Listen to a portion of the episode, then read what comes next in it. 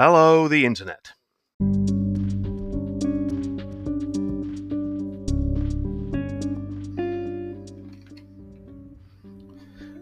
The following story takes place in the 26th century, seven or eight hundred years after the events of the short story Malachi's Gambit in my first short story anthology, and about 1300 years before the events of the final fall of man. It is centered around a Blarin thief and escape artist who would one day become a criminal folk hero named Grendel's Grief.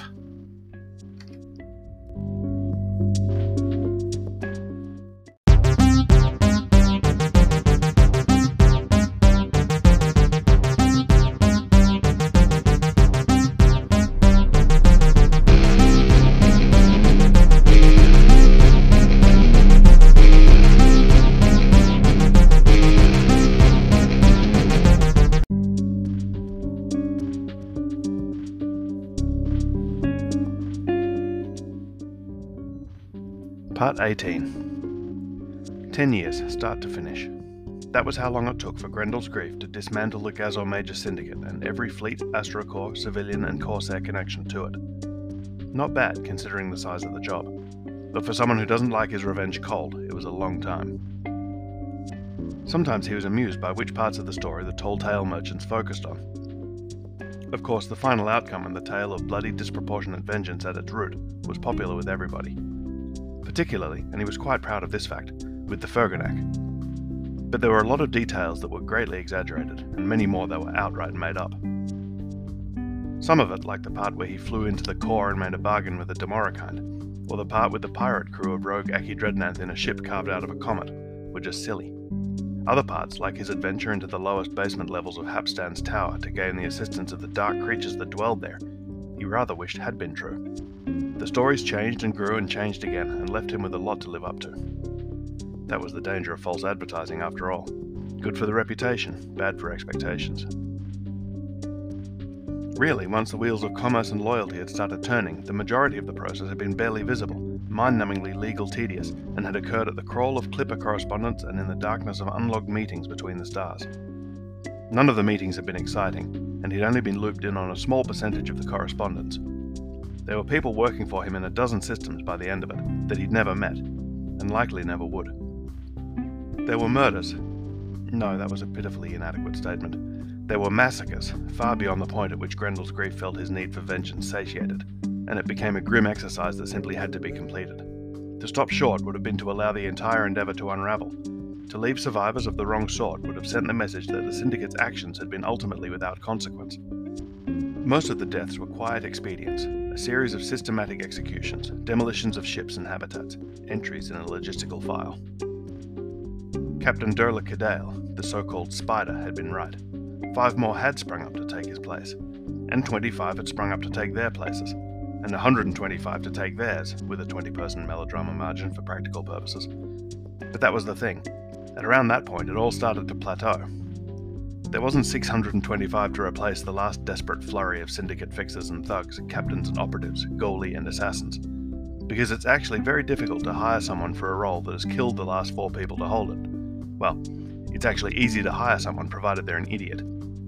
It's difficult to hire someone competent, especially since most of the qualified candidates were dead already, or had been the ones doing the killing. And once you hired them, it was safe to say your organization no longer existed. Grief had always considered the actual story, the allies he'd made, and the means he'd had to employ to gain their trust, to be the more interesting story. And nobody really knew it. Nobody who went around blabbing about it, certainly. And that was funny.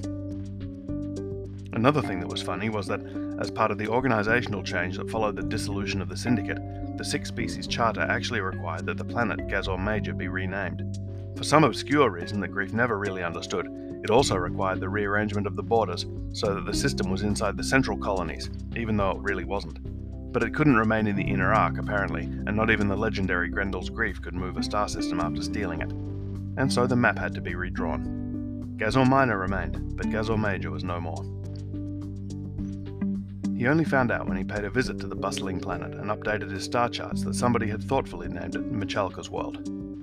He never did find out whose idea that had been.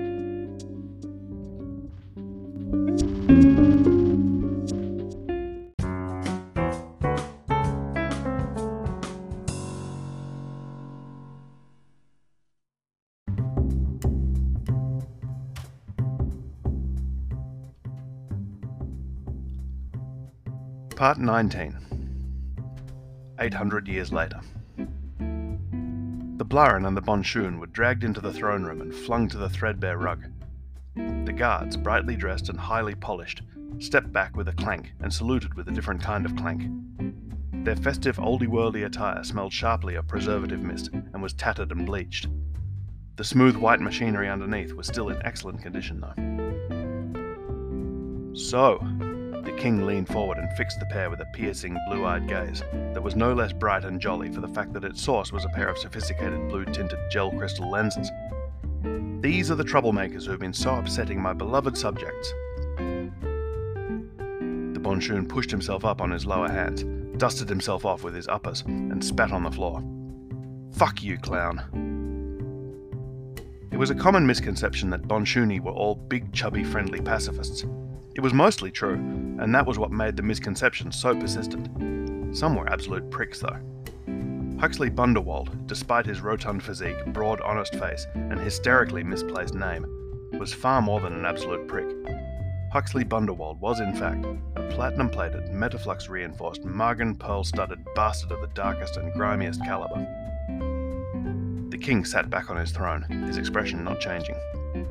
It was mostly painted on anyway, so its benign, slightly sleepy smile couldn't change.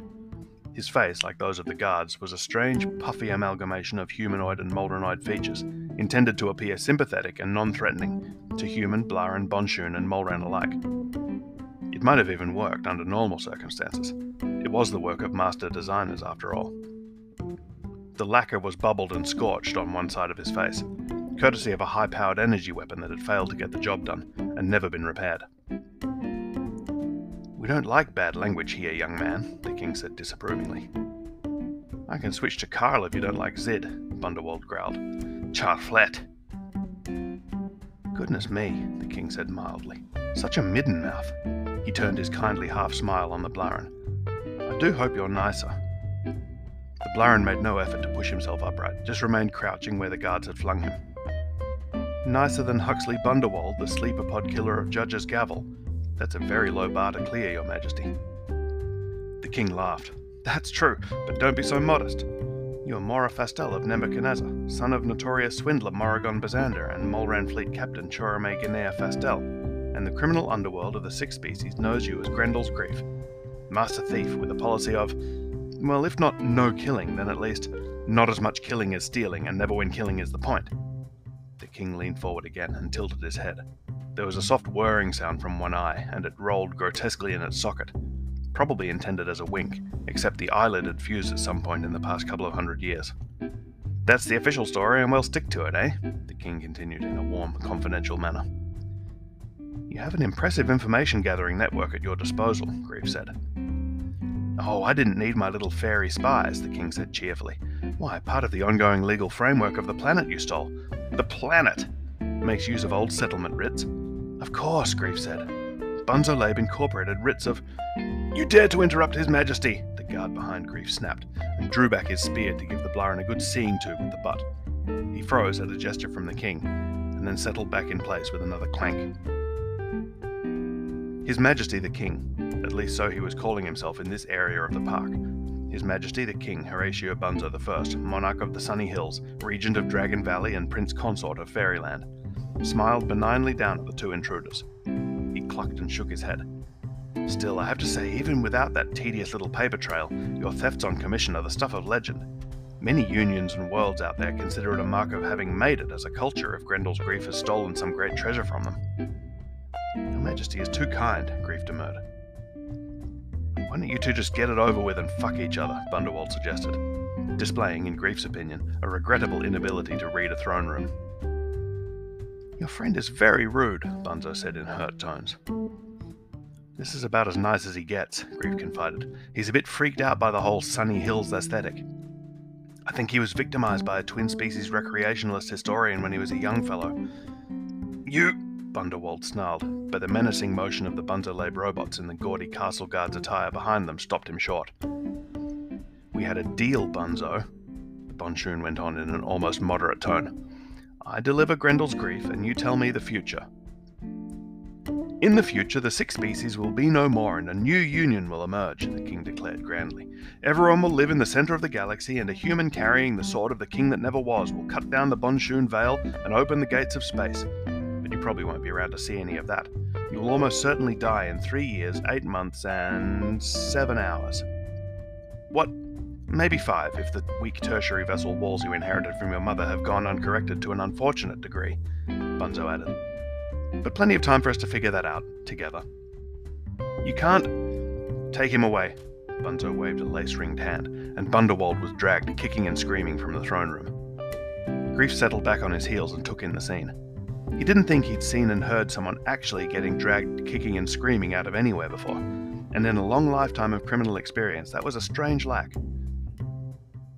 So, the royal facet, the Giella, really, of the dark and terrible hole, sat back in his throne and slung one gleaming white composite leg in tattered hose over the arm of the great golden chair. It would seem that my bargain with Mr. Bunderwald is complete. He has delivered you, and I have told him the future. He was never very good at the whole fine print thing, Grief said. Can't abide loopholes myself, Bunzo replied. Me neither, Grief shifted direction mid thought. But if I only need to do them better than Bunderwald. Well, indeed, Bunzo laughed. I must say I will be sad to see you go He went on with a very realistic little sigh. You are an interesting fellow. I don't suppose I could impose upon you to. On the contrary, Grief inclined his head. It is I who wouldn't dream of imposing on you. Very charming, very charming indeed, Bunzo said pensively. And I know of no fewer than four fallback measures you have in place to ensure your safe getaway, which means there must be at least two more I haven't found, eh? So I have little choice, I suppose. Grief, who had to think about his various escape plans for a moment and could only remember setting up three, was very grateful for his augmented body sheathing and its ability to hide his biosignatures from the watchful senses of the world spanning electronic god. Legend has it that you will answer three questions, he started. My goodness, are there legends already? Bunzo sounded pleased. All right, let's go with that then. Three questions. No, check that. I already know your questions are going to be silly. You don't know what you want. You're bored. Fame and glory and immortality and all that. I will tell you three things. How about that? I'll tell you three things, and you can pretend you ask me. Your Majesty is too kind, Grief said again.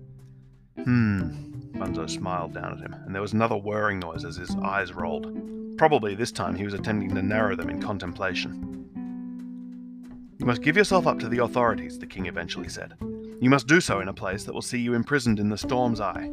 One day you'll be recruited for a secret AstroCorps mission. Its name will be Operation Spider or Project Spider, something to do with spiders. You will accept this mission. The battered old machine paused, looking somehow uncertain despite his lack of expression. Was that three? He waved a hand again. It was three. Let's say it was three. Grendel's grief laughed. You know, he said, growing up, I always loved the stories about Spider Murdoch.